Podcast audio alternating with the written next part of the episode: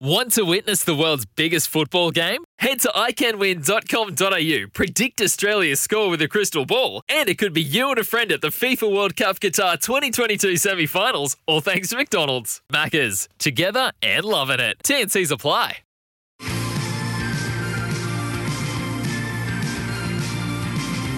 Time on with Sam Hargreaves on SEN.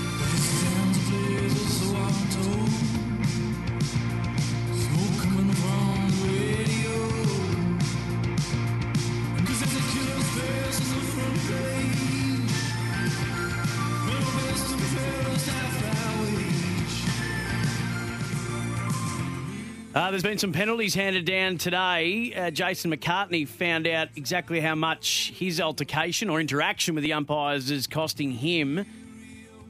And Steve Hocking has given new indication about what will be required for concussion at a regional level.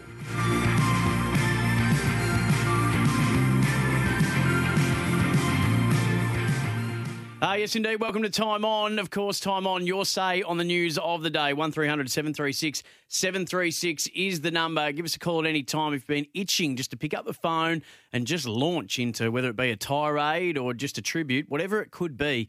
Uh, happy to hear from you and would love to do so. 1300 736 736 or off the Tempur text 0433 98 11 16. Tempur, a mattress like no other. Uh, and you can tweet us at Time On SEN as well. Would love to hear from you if you've just been sitting at work all day at the office and listening to SEN all throughout the afternoon, going, I'll tell you what, when six o'clock hits, I'm going to ring up and you just look out. So, love to hear from you. Uh, AFL confirmed today that the Giants general manager of footy, Jason McCartney, has breached AFL Rule 15.2. Uh, in brackets, approaches to umpires, and the club has been fined twenty thousand dollars. Interesting that the club has been fined $20,000. I'm wondering what portion of that Jason will pay. Following the incident which occurred at halftime of the round six GWS Giants v Western Bulldogs match at Manuka uh, last week in round six, the AFL said that Mr. McCartney has accepted responsibility and has apologised for his actions and any impact that they could have on any other level of the game. So, uh, General Manager of Footy Operations at the AFL, Steve Hocking, has said that all AFL officials, coaches, and players have an obligation to supporters and participants of all ages to maintain the standards of the code and to take a leadership role in setting the right example in demonstrating respect for umpires. He said, We can never underestimate the impact of the actions of those at AFL level on all levels of the game, whether you are involved in Australian footy at the elite level or the community level, everyone has a responsibility to demonstrate respect towards umpires at all times. The rules are clear. He says, Disrespect towards umpires has no place in our game. Uh, the AFL has also released an updated guidelines for the management of concussion at community footy level. Speaking of community footy, uh, the guidelines have been developed by leading medical professionals, uh, putting the health and safety of the state league and community footy players first. So, a clear process is to be followed for players who have suffered a concussion to return to play, which includes a period of rest, symptom limited activity, gradual increase in physical activity, and a medical clearance prior to full contact training. The minimum time frame in which a player can return to play in community footy is on the 12th day after the day in which the concussion was suffered, based on successful completion of the phases to return to play following a concussion and receiving a medical clearance. So that is a, a big change uh, to country footy that you will have to wait the same time frame. You'll have to wait the same amount of time as AFL players have to wait in order to be able to play again. Uh, the AFL also announcing today that fans can now purchase up to 10 tickets per transaction for matches in Victoria. That's going to encourage larger families and friendship groups to attend and hopefully sit together at the venues. So, just another little step back towards what would hopefully be some kind of normality. We know it's been a source of frustration all year, not being able to sit with your family members, not being able to sit in your seats that you feel like you've paid your good hard earned for. So, getting to take, uh, getting to purchase up to ten tickets now um, might just help people re-engage again. Uh, for some, it's just been just too hard. They've put it in the too hard basket and said, "I've just got to jump through too many hoops." And when I get there, uh, I'm not sitting where I want to sit and with who I want to sit with. So um, hopefully, this is uh, just another way of getting more people back. After we got some decent crowds over the weekend, I thought we'd get more on Saturday night, um, but I can understand that the weather might have been a deterrent there. Uh, we're going to hear from Seb Ross, a really honest and open account from Seb Ross today and his presser uh, in just a moment. Uh, been interested in a couple of things that he's had to say. Uh, Whateley, his editorial about Collingwood was interesting if you missed that. Uh, as well this afternoon. Stuart Dew with Dwayne had some interesting things to say as well. But time on is your say on the news of the day. And Chris is in Carlton. Uh, Chris is in Brunswick wanting to talk about Carlton. Hello, Chris. G'day, Sammy. How are you? Uh, really well, thanks, mate. How's your day been? Good? Yeah, not too bad. Um, yeah, I'm a 28 year old male and I've been playing Carlton my whole life and I was three years old when we won our last premiership. I've seen about eight rebuilds and I'm not angry, I'm not frustrated. It's just sad watching Brisbane from a few years ago, Melbourne and the Doggies this year get it right and we just look broken. Do we have to start again? Is the main question. Are we broken as a club in every department? Or is there something there? Yeah, it's um, it, I think everyone just got a flashback to their childhood. Then, Chris, when you you're not angry, you're just disappointed. Geez, that was scathing, wasn't it? When your parents would say that to you, Yeah. and you knew that it had just got to a point now where they were just fed up. They were just fed up with what they were seeing from you, uh, and now they couldn't even bring themselves to be angry because they were just exhausted. And then that's why there was the disappointment because the exhaustion was there from you just continually P1 double fiving them off. Uh, right, so that's where you're at. So you're just at a state now, Chris, where you just shake your head and throw your arms up and go, I don't know anymore. And I certainly understand that, that frustration. Yeah. Um, the, Yeah, the, the second, trying. That's yeah. the thing. yeah, three out of the trying to be three out of the four quarters were three out of the four quarters. I think you could walk away from that game as a Carlton fan from and say, yeah, I, I was proud of us in those three quarters. But that second quarter, as Bob Murphy said, soulless and selfish. How did you see it? Yeah, the exact same way. Um, it's kind of like each player is kind of playing for his own job rather than playing as a team. Um, like the amount of times where one person would just protect the ball just for themselves and not try and worry about another teammate. And it happens so often. And it's like David Teague's kind of told all the players, oh, look, we're going to we're going to look at each player individually and see if you're going to make the cut. Where that shouldn't be it. It should be as a team collective. You look at Melbourne, and not one player cares about himself or the ball. If he's got to do something that doesn't get you a start, they just do it. But it's every single player. Like Petreski Seaton, um, there's so many of them that just look like they're playing for their careers, and it shows out on the field. And yeah, I don't know anymore. Um, yeah, and I'm not angry at the coach or anything. It's just they just and they, they look like they're trying to hurt players and try and be tough to show the supporters they care, rather than genuinely going in for the ball and trying to win it to try and move it forward. Um, yeah, it's just a hard one, um, Sammy. Um, yeah, I'll still go this week to the Bombers, and hopefully they can show us something. I guess. Yeah, and I can hear how despondent you are, Chris. And you, you, as you say, you've lived through. You're thinking eight rebuilds, or at least the promise, or uh, the the the message that that it is a rebuild that you're seeing now. There are some confusing things about Carlton, Uh, and and I mean, I, I don't. I've always the jury's always been out for me on substitute, the substitute teacher being appointed to the full time role. I think it's only really been successful maybe once, and that was Ross Lyon, um, the interim coach. So I don't know if that's if there's anything in that, but the jury's still out for me on whether or not it works. And I and I there there is the question being asked about Carlton about are they playing their young players in the right positions that they were drafted to play in. I think we're all pumped to see Liam Stocker, and now he's being put in a back pocket, and they've put Petrevski-Seton back up onto a wing still continuing to play some of the uh, the older players in positions that aren't quite the position that they made their career on. So there's a lot of queries and question marks about the way they go about it, and, and are they organised well enough in defence? Are they polished enough with ball in hand? Do you get the unconditional effort and pressure? I think they're 18th pressure rating in the competition at the moment. So that would be a concern. So that would say that it's not happening for four quarters. Justin Leppitsch spoke to Gerard Whateley about it today and, and focused in on their defence. Again, I thought they competed really well. I mean, one part of their game styling, which I think can can be improved, is their defensive part of what they do. They're very one on one. One thing that probably the difference between Carlton and most other teams is they because they're so one on one, they don't have a spare behind the footy a lot. Um, so they don't have a, a, player deep behind the ball. They don't really challenge the. It's all very one on one. So you see Saad a lot exposed in a lot of one on one contests. But realistically, you want to try and use his offensive strengths of his run and his carry. So and you, we, we just spoke about Jake Lever and how Melbourne utilise him on a smaller opponent and drop off deep and play almost as a spare at time, but almost half playing on a player, but really not. He's, he's zoning a particular area. And I think that's something a guy like Liam Jones can do really well. So whether they support Weitering on the hard matchup and Jones is always flying through or, or, a way to protect their defence with a spare number. That'll help them at least when they win the ball back, they'll have offensive numbers to go to back the other way because you're almost creating a plus one at each end. So the game was very much a one-on-one game, and so it's who was going to win the one-on-one battles the whole whole game. So often that can be a flip of a coin, and I think Brisbane are probably better as a contested team one-on-one. So in the end, they eventually wore them down. So there's some things they can do. I still think the effort's there. I still think they're trying, but at times just the system can let you down.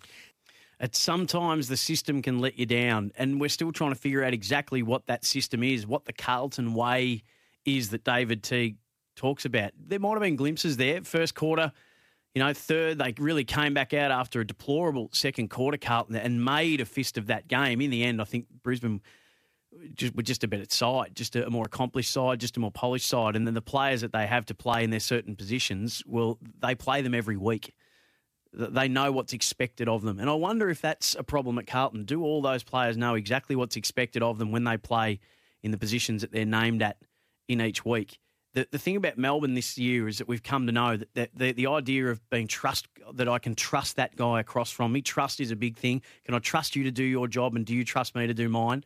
And are we selfless in the way that we go about it so that you know that this is not about you getting that possession, but it might be you providing a block for me to get it? And that, that was the main criticism of Melbourne for the last couple of years, wasn't it? That they didn't work hard enough for each other. When you, when you listen to any of the great Brisbane midfielders of that era in their three-peat, they talk about the fact that even though they had the best midfield in the competition, it would never have worked if they all just played the way they wanted to play. That there was, they knew that there were times when it was Vossi's day. There was ball ups where this was all about Lappin. This was going to be all about Simon Black. This one was going to be, and and they really were generous with the way that they shared that around because they knew exactly what their role was and they understood what the greater good was and I'm wondering whether that has sunk in yet for Carlton. And maybe they're just not where they thought they'd be. So maybe the idea that the rebuild's over, as Cain Liddle said, maybe he's jumped the gun on that. At 1300 736 736. Jono is in Sunshine. G'day, Jono. G'day, mate. Oh, you know what? Um, I, I hear these supporters from clubs, and they're so disappointed in their teams and so on. And and what they need to realise is that the game has changed from year to year.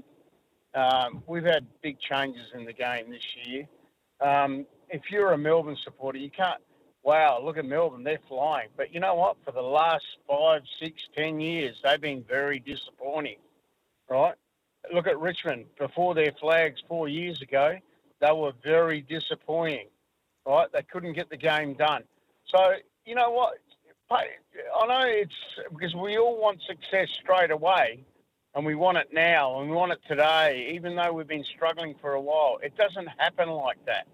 You need to get a collective of players that are one through your draft, secondly, through the way they play for each other. Exactly what you said, Sam. They need to play for each other. They need to work for each other. Mm, which is and what Peter what? Dean told us last week, Jono, wasn't it? Peter Dean said that they're, that the game in in Carlton's era that he won two flags in, their training games were harder than any game they played on a Saturday. That was fascinating to me. It's on sen.com.au if you want to go and hear about the Carlton way. Well, the Carlton way when they were successful was that the the the standard they held themselves to was far greater than the standard that the rest of the competition could hold them to.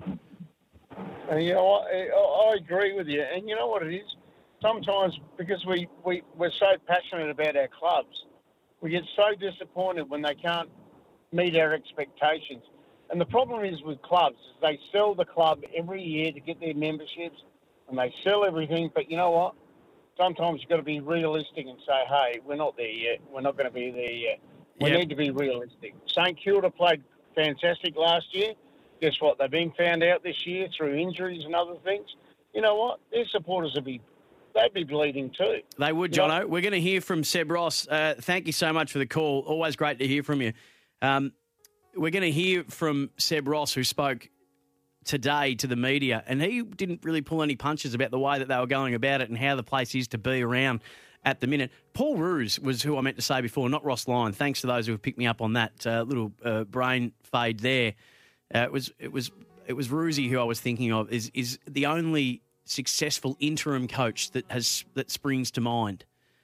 The substitute teacher, I'm not sold on it. I just there's just too much evidence to say that in the end it doesn't quite work out. And I wonder if it is because that substitute teacher is always the fun teacher, aren't they? They don't have the responsibility that the, the everyday teacher has, but when they get that job, well, they've actually got to take it pretty seriously. I'm not saying that David Teague and Brett Ratten and substitute and interim coaches don't take it seriously, but it's a much different proposition, isn't it, when you get the main job? And maybe you can't be the good time guy that you were until before you got the, the main job. Maybe it's just not as easy. It certainly wouldn't be as easy. A lot more expectation. Um, you've got nothing to lose when you're in the interim job. You've got no guarantee of getting the job. So you just you do it in the best way and, and the most enjoyable way that you can to make the most of it while you can. And it may not always last. It, it always just reminds me of that substitute teacher getting that job full time and how they have to end up changing. And do the kids just resent them a little bit for it? He's not as not as fun as he was last year when he didn't have the job. We'll keep working through the news of the day. National Cabinet uh, has just made a decision to provide Australian athletes heading to Tokyo and the Paralympics, uh, Tokyo Olympics and Paralympics, with fast-tracked access to coronavirus vaccines before the games. Uh, so that is a big announcement coming today. The Minister for Sport, Richard Colbeck, has said uh, while vulnerable Australians remain an absolute priority as the vaccine rollout continues, National Cabinet understands the pressure our high performance athletes have been facing as the Tokyo Games draws closer.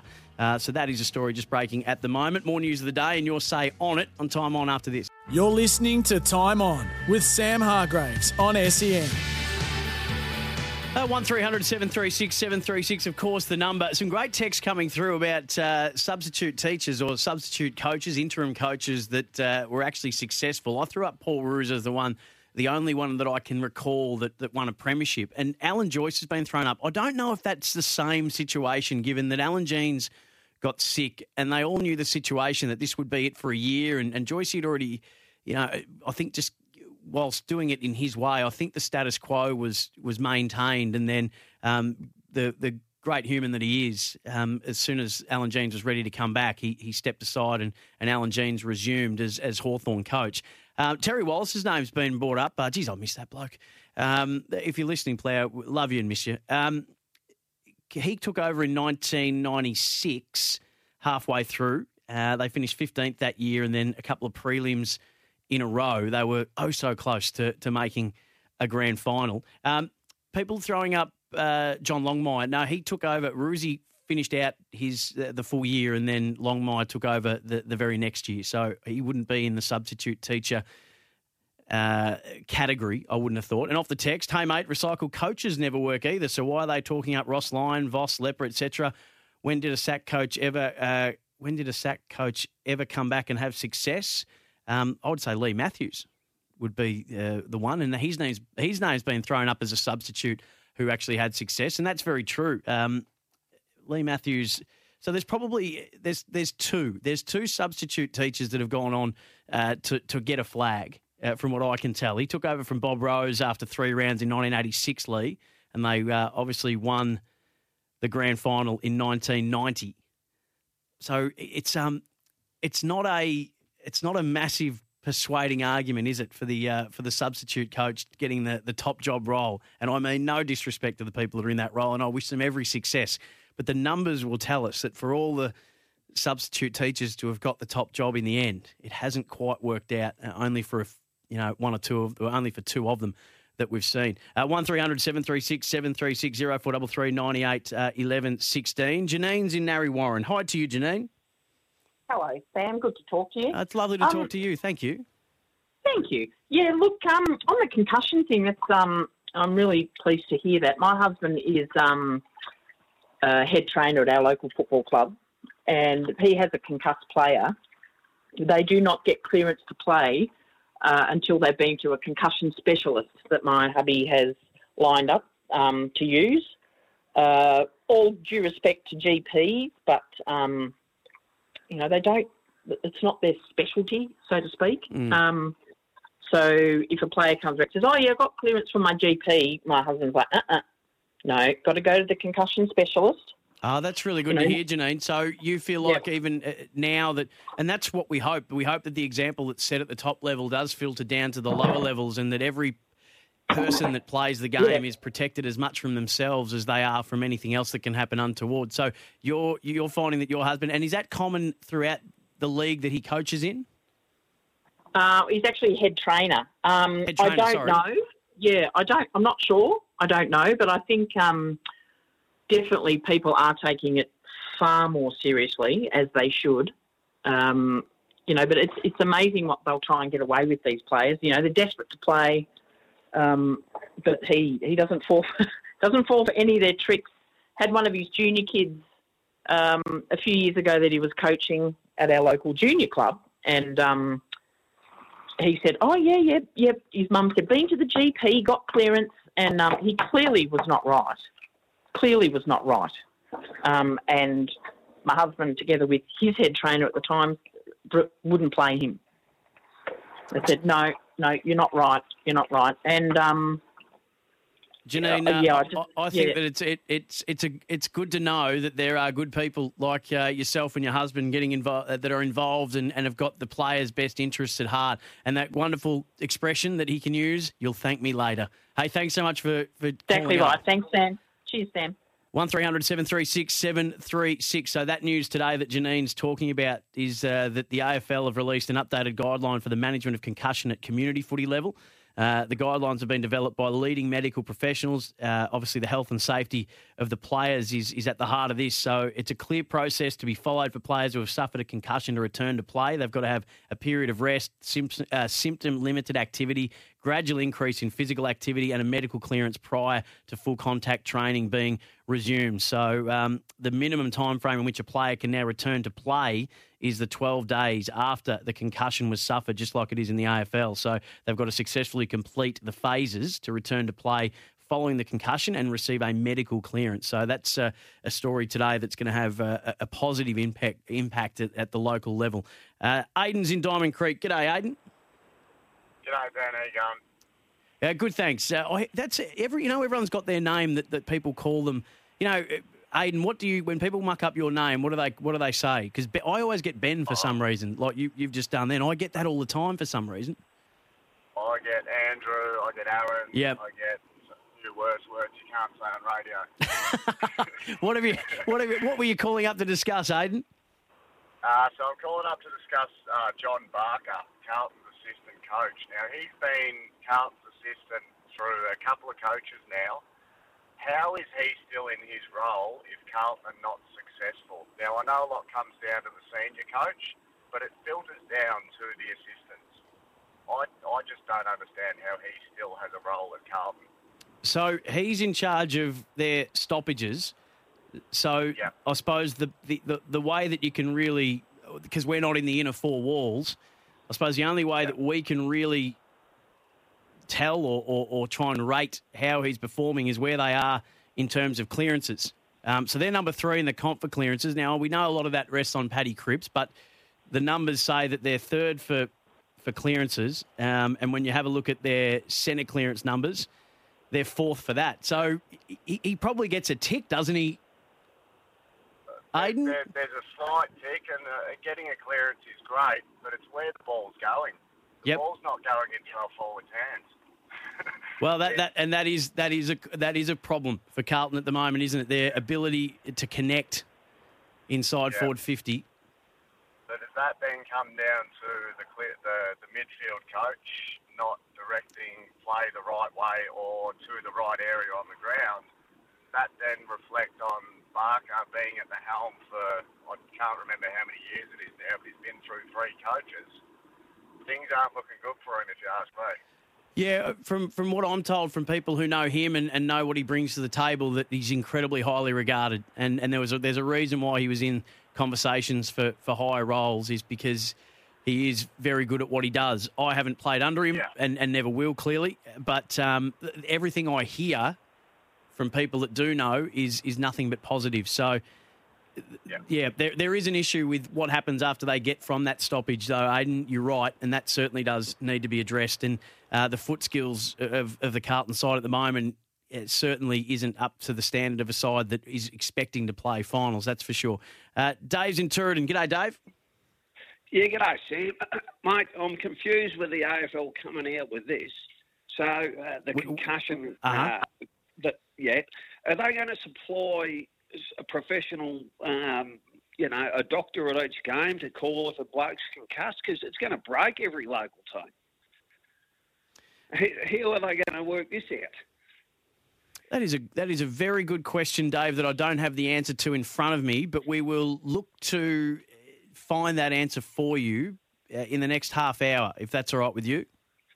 Thanks, mate. Let me No fi- let, let me see what I can find out about how they make the assessment on the day. At, at a and, and by the way, we've got a very uh, engaged uh, SEN family here. A lot of them involved in local footy. They may be able to answer that for me. So if you are involved in local footy, you understand the new. Uh, Protocols that the AFL is introducing at your level of footy, and you know how it is going to be uh, monitored and managed at each game, then let me know. 1300 736 736. Uh, I'll just try and find that press release and see if it does detail how they do monitor concussions and uh, determine whether a player has been concussed on the day. Uh, but it's a good question you raised, Dave, and thanks for doing so. Dean's in Reservoir. Hello, Dean. Hey, Sammy, how are you, mate? I'm good. Thank you. Excellent. Um, look, a couple of things. Uh, just point out. Firstly, um, I'm sure David Parkin was was successful at Carlton, got sacked, and then came back and was successful again. Um, So you're talking about Yeah, the, the other one- You're talking about the text that we got earlier about um, recycled coaches Yeah. because that's a great example of it. Yeah, so um, so there's one. Um, the other thing, I guess, that needs to be considered or should be considered going forward is with this 12-day mandatory, um, you know, rest period for concussed players, which is, you know, great and it's, it's you know speaks highly of, of the AFL, you know, trying to look after its players. Should we not? Should there not be a 12-day break between the prelim final and the grand final going forward to give every opportunity for a player to, to, to come back and at least attempt to play, um, you know, outside of that time frame. So they could do that by playing, you know, extending the girls' season or the women's season, sorry, and or starting it a bit later, so that that plays in the week between the prelim and the Mm. grand final. Yeah, good, good. It's, And it's it- great. It's a good idea, Dean, and I actually agree with you. I don't like. I was a fan of the uh, pre-finals bye, but now we've got a body of evidence to say that it's actually disadvantaging teams that it, it is supposed to advantage. Um, and I and I'm and I'm not as big a fan as I was. In fact, I- I'd be happy to see it go, but I would be happy to see it replaced with a pre-grand final bye, so that anyone that was concussed would be eligible to play. And and I love your point about AFLW. I think now we're seeing that, that they start the season in a blaze of glory, and as they should, and they get a heap of attention because it's standalone. I think starting them during the AFL finals and, and having them as curtain raisers for some of those games is a great way to start the season, and then they get clean air once the men's season finishes. So I, I think you've got great, great ideas there, and I thank you for ringing up and sharing them. I, I, I concur wholeheartedly. Cheers. Good one. Cheers, mate. Have a good night. Thank you. Uh, 1300 736 736. Uh, keep the calls coming. Brendan Dougal, uh, make sure you stay right there. And I'll come back on the other side of this and take your calls, and, and we'll continue to work through some of what's been said throughout the course of the day. And I'll play a little bit of Seb Ross and some people talking about St Kilda and where they're at and what they're up to and why. Seb Ross has shed some light on a couple of things today in his presser. I'll play those for you next as well.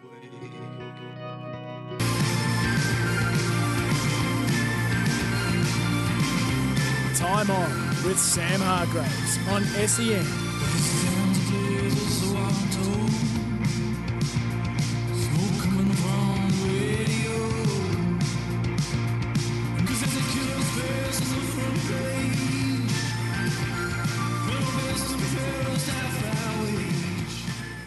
Just we, we've gone away a little bit from the way we sort of uh, were playing last year, particularly with the footy. Just that dare, we've just been just a little bit boring um, on that side of things, and then um, a few things defensively that we're sort of sort of lacking a little bit of cohesion and, and having a few little breakdowns. But um, with this group, we've this group's changed a lot in the last two or three years, and we've probably only played. Last year was the shortest season, but we've only played about 25 to 30 games um, together. So that sort of stuff takes time, but like I said, we've got to we've got to do it really quickly. The vibe internally at the club is actually it's not too bad. We're obviously um, really frustrated with the way with the way we're going and the way we're performing on field, as I imagine a lot of our fans and, and supporters are. Uh, but in no certain terms is this place a, a, crappy place to to be at the moment, like it has been at uh, some stages um, throughout my career. So, yeah, I think obviously another underwhelming performance on the weekend, and um, yeah, we're working really hard and attack Hawthorn this week. They're coming off a pretty good win on the weekend, so um, looking forward to running out again and, and sort of trying to turn the tide. That's St Kilda midfielder Seb Ross today. So admitting that they're playing pretty boring footy at the moment, but I was really interested in what he had to say. That in no way, shape, or form is it a pretty crappy place to be, as it has been in the past. That's a really interesting thing, isn't it? That the admission that in over his career, that hasn't been a good place to be at St Kilda, but it is now. And if there's little positives that you can take out of where your team might be at when you didn't expect them to be there, that's a good one. The, the admission that in the past it hasn't been great, but it is now. But there are other things that they're not doing well enough uh, that they need to address. And one of those is the way in which they're playing. And he's 100% right. They have been playing boring footy, and the questions of fitness uh, have been raised in shorter quarters last year. They were able to blow teams apart.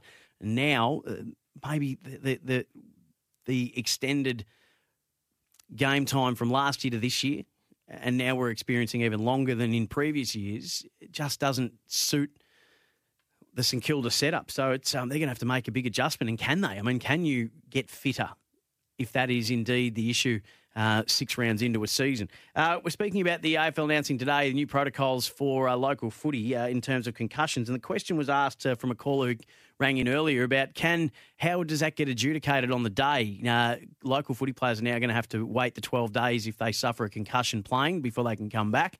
Um, how does that get uh, adjudicated and monitored on the day? Well, uh, Brendan and Camberwell's been good enough to call in, who's involved in local footy. G'day, Brendan.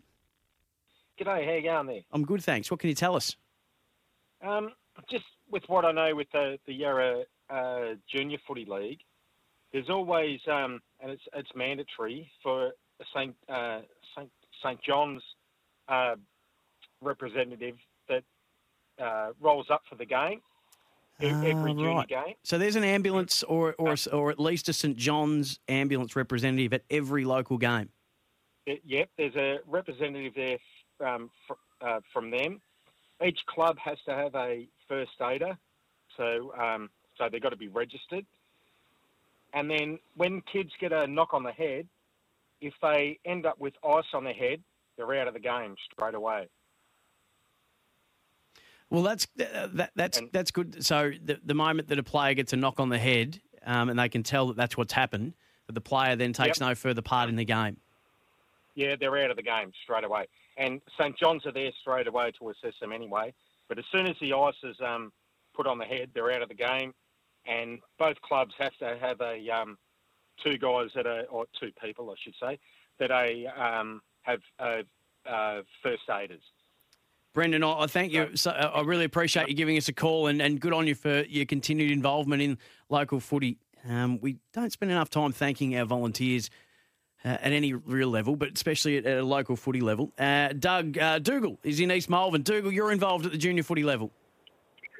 Yes, I am indeed. Um, similar to the last caller you had, our club's got 38 junior teams, and we've just introduced a concussion protocol, which uh, along similar lines to the one that your last caller had, but um, there are certain concussion recognition tools that the AFL and also the South Metro Junior Footy Leagues put out, whereby if there are certain red flags that a player represents with, such as loss of consciousness or disorientation and those sorts of things, they're automatically deemed to have suffered a concussion, which means automatically the 12 days kicks in. But if it's a bit of a grey area, then they've got to go off to a doctor get, to get assessed. And if the doctor says they're concussed, they've got to sit out for 12 days. If the doctor says they're not concussed and they're okay to go back, then they can continue to um, continue to play. So um, we, we have volunteer trainers who have to assess um, all of our players, and that's the, the protocol that they have to adopt. Dougal, uh, thanks so much for shedding some light on it from a, a local level. Really appreciate it and good on you for your involvement. Who's your club? Uh, East Malvern Knights. How are they going? Maybe we don't have Going time to get all 38 teams results, No, no, but just an no, overall just- sense. Oh, just great to great to have the kids playing football again. They're all loving it. Yeah, beautiful. Well done. Uh, thank you very much, Dougal, uh, in East Malvern, 1300 736 736. There's a, a long text here uh, that's come through from someone um, uh, saying that they are a neuroscientist and, and they believe that the AFL, these 12 days that the AFL is enforcing, isn't actually long enough. Uh, in terms of what they believe is consistent with evidence uh, saying that it should be a longer break. It's a positive step, but not a sufficient step in order to protect the safety of players. Uh, have you ever heard this raised? Well, we have now, and I thank you for doing so. Um, I wouldn't mind if at junior level it was twice that long.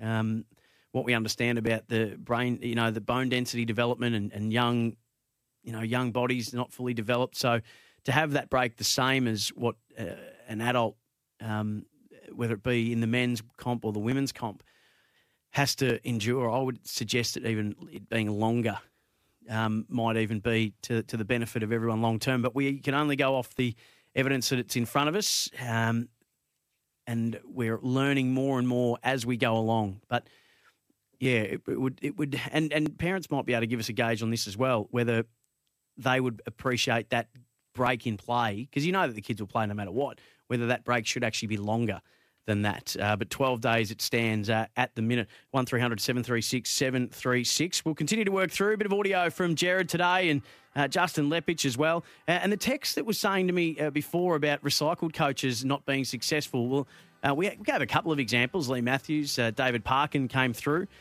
My contention would be that we don't recycle coaches enough.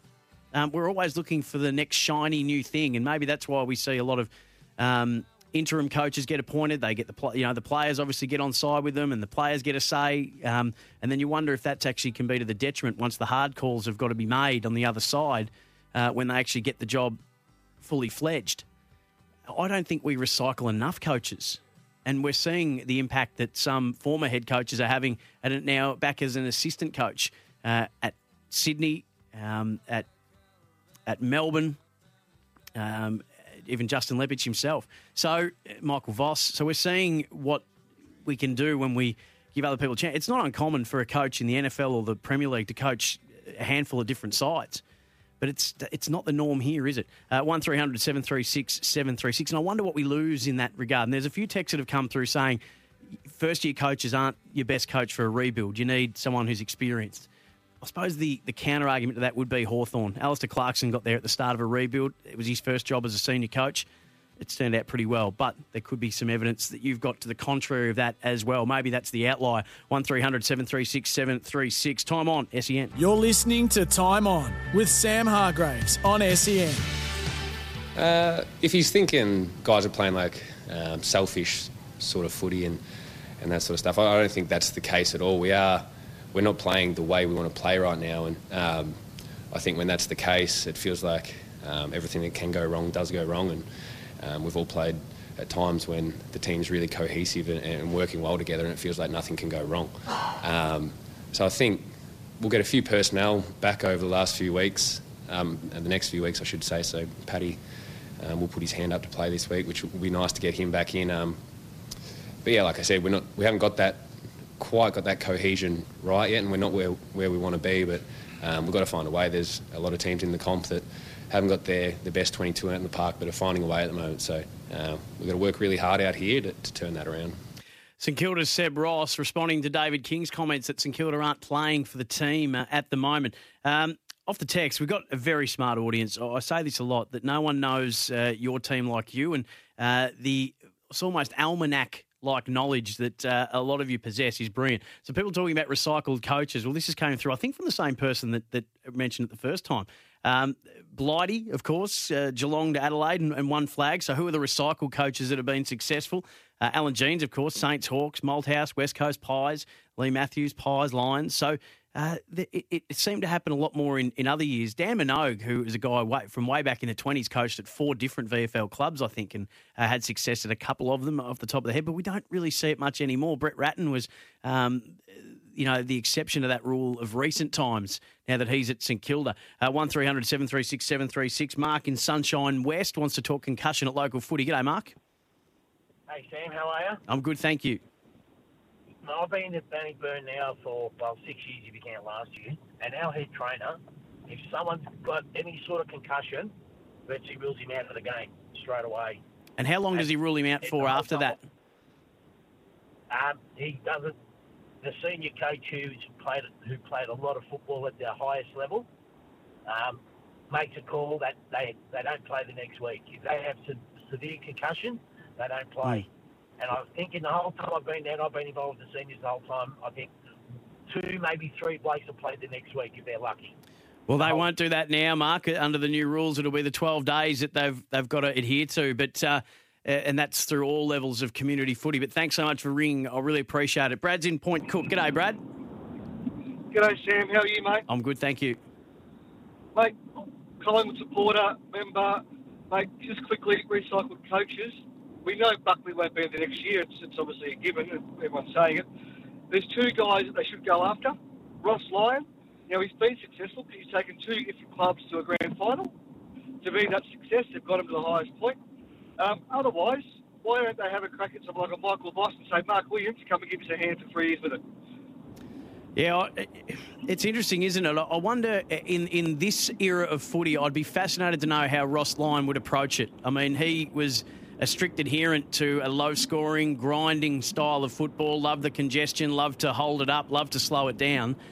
Uh, and they got to two grand finals. I'm just wondering whether on a day, grand final day, you've got to outscore your opponent. You can't out defend them. Uh, I've always believed that, that to win grand finals, you have to actually go and win them, not save them. Uh, and I wonder if that cost the Saints and the, and the Dockers on those days. And he is a, a, a fantastic coach, obviously. You don't get the two grand finals if you're not. I wonder how he'd go in the way that footy's been played at the moment. It's a fascination. Uh, it's just something that I've thought about when I see him in the media at the moment doing a ripping job. But uh, I just wonder how Ross would go under the way that footy's being played at the minute. It'd be fascinating to find out. Con's in Lilydale. G'day, Con. Uh, good evening, Sam. Thank you for the show. Um, I, Thanks for listening. with after six rounds with the new stand rule, um, I I'm not sold on it. Um, I'm happy for players to to stand there and not move, but I think they could be allowed to at least jump. Um, but also, uh, I noticed uh, on the weekend there was a game where a player stood the mark and his teammate ran behind him and got there was a 50 metre penalty given. Uh, did you know see that? Uh, which game was that? I saw someone get Oh, done for I- being too close to the protected area. But uh, the, the, Yeah. the players are, from what, my understanding, the players are allowed to jump up and down one, on the spot. Once they've been told to stand, they can jump up and down. No, they can. They Right. just can't go. They it. just can't step Right. left or right. It, they, they can't do the time warp. They can't do the hokey pokey. None of that. Right. You can't shake it all Fair about. enough. You can jump. I think you can jump up and down though. Uh, I'll double check that though, Con. But thank you. Um, I might do. We might have a chat a little later, and I, every now and then I'll bring out a segment. Here's why you're wrong, and I might be in the firing line this week because after six rounds, I I think I was definitely wrong in the impact that the standing on the mark rule was going to have. I'm not. I'm still not convinced that reduced rotations is the best way to go about things, but I certainly do love the way that the footy's being played this year with the stand rule and also the man on the mark from the kick in being uh, 15 metres back. Uh, Tony, to finish us off in East Bentleigh quickly, Tony. Uh, G'day, Sam. I'm just gobsmacked with what Seb Ross said at his press conference. I'm a long-time suffering Saints supporter. Yep. Just gobsmacked. Where's the honesty to the fans? Oh, I thought it's a better was place honesty. than when we were under Alan Richardson. What a load of Well, he, didn't, he didn't name Alan Richardson to be fair, Tony. He just said in previous years of his career where it hadn't been a fun place. Um, mate, I'd love to stay with you more because you, you often call. I've got four seconds before I've got to hit the ad break, so we'll get back to you after 7.30, but the NBL show on next. It's Tyre Power's Big Footy Final Sale. To kick things off, you can get the power to buy three and get one free on selected Toyo passenger car and SUV tyres. Tyre Power's Big Footy Final Sale can't last. Visit tyrepower.com.au now.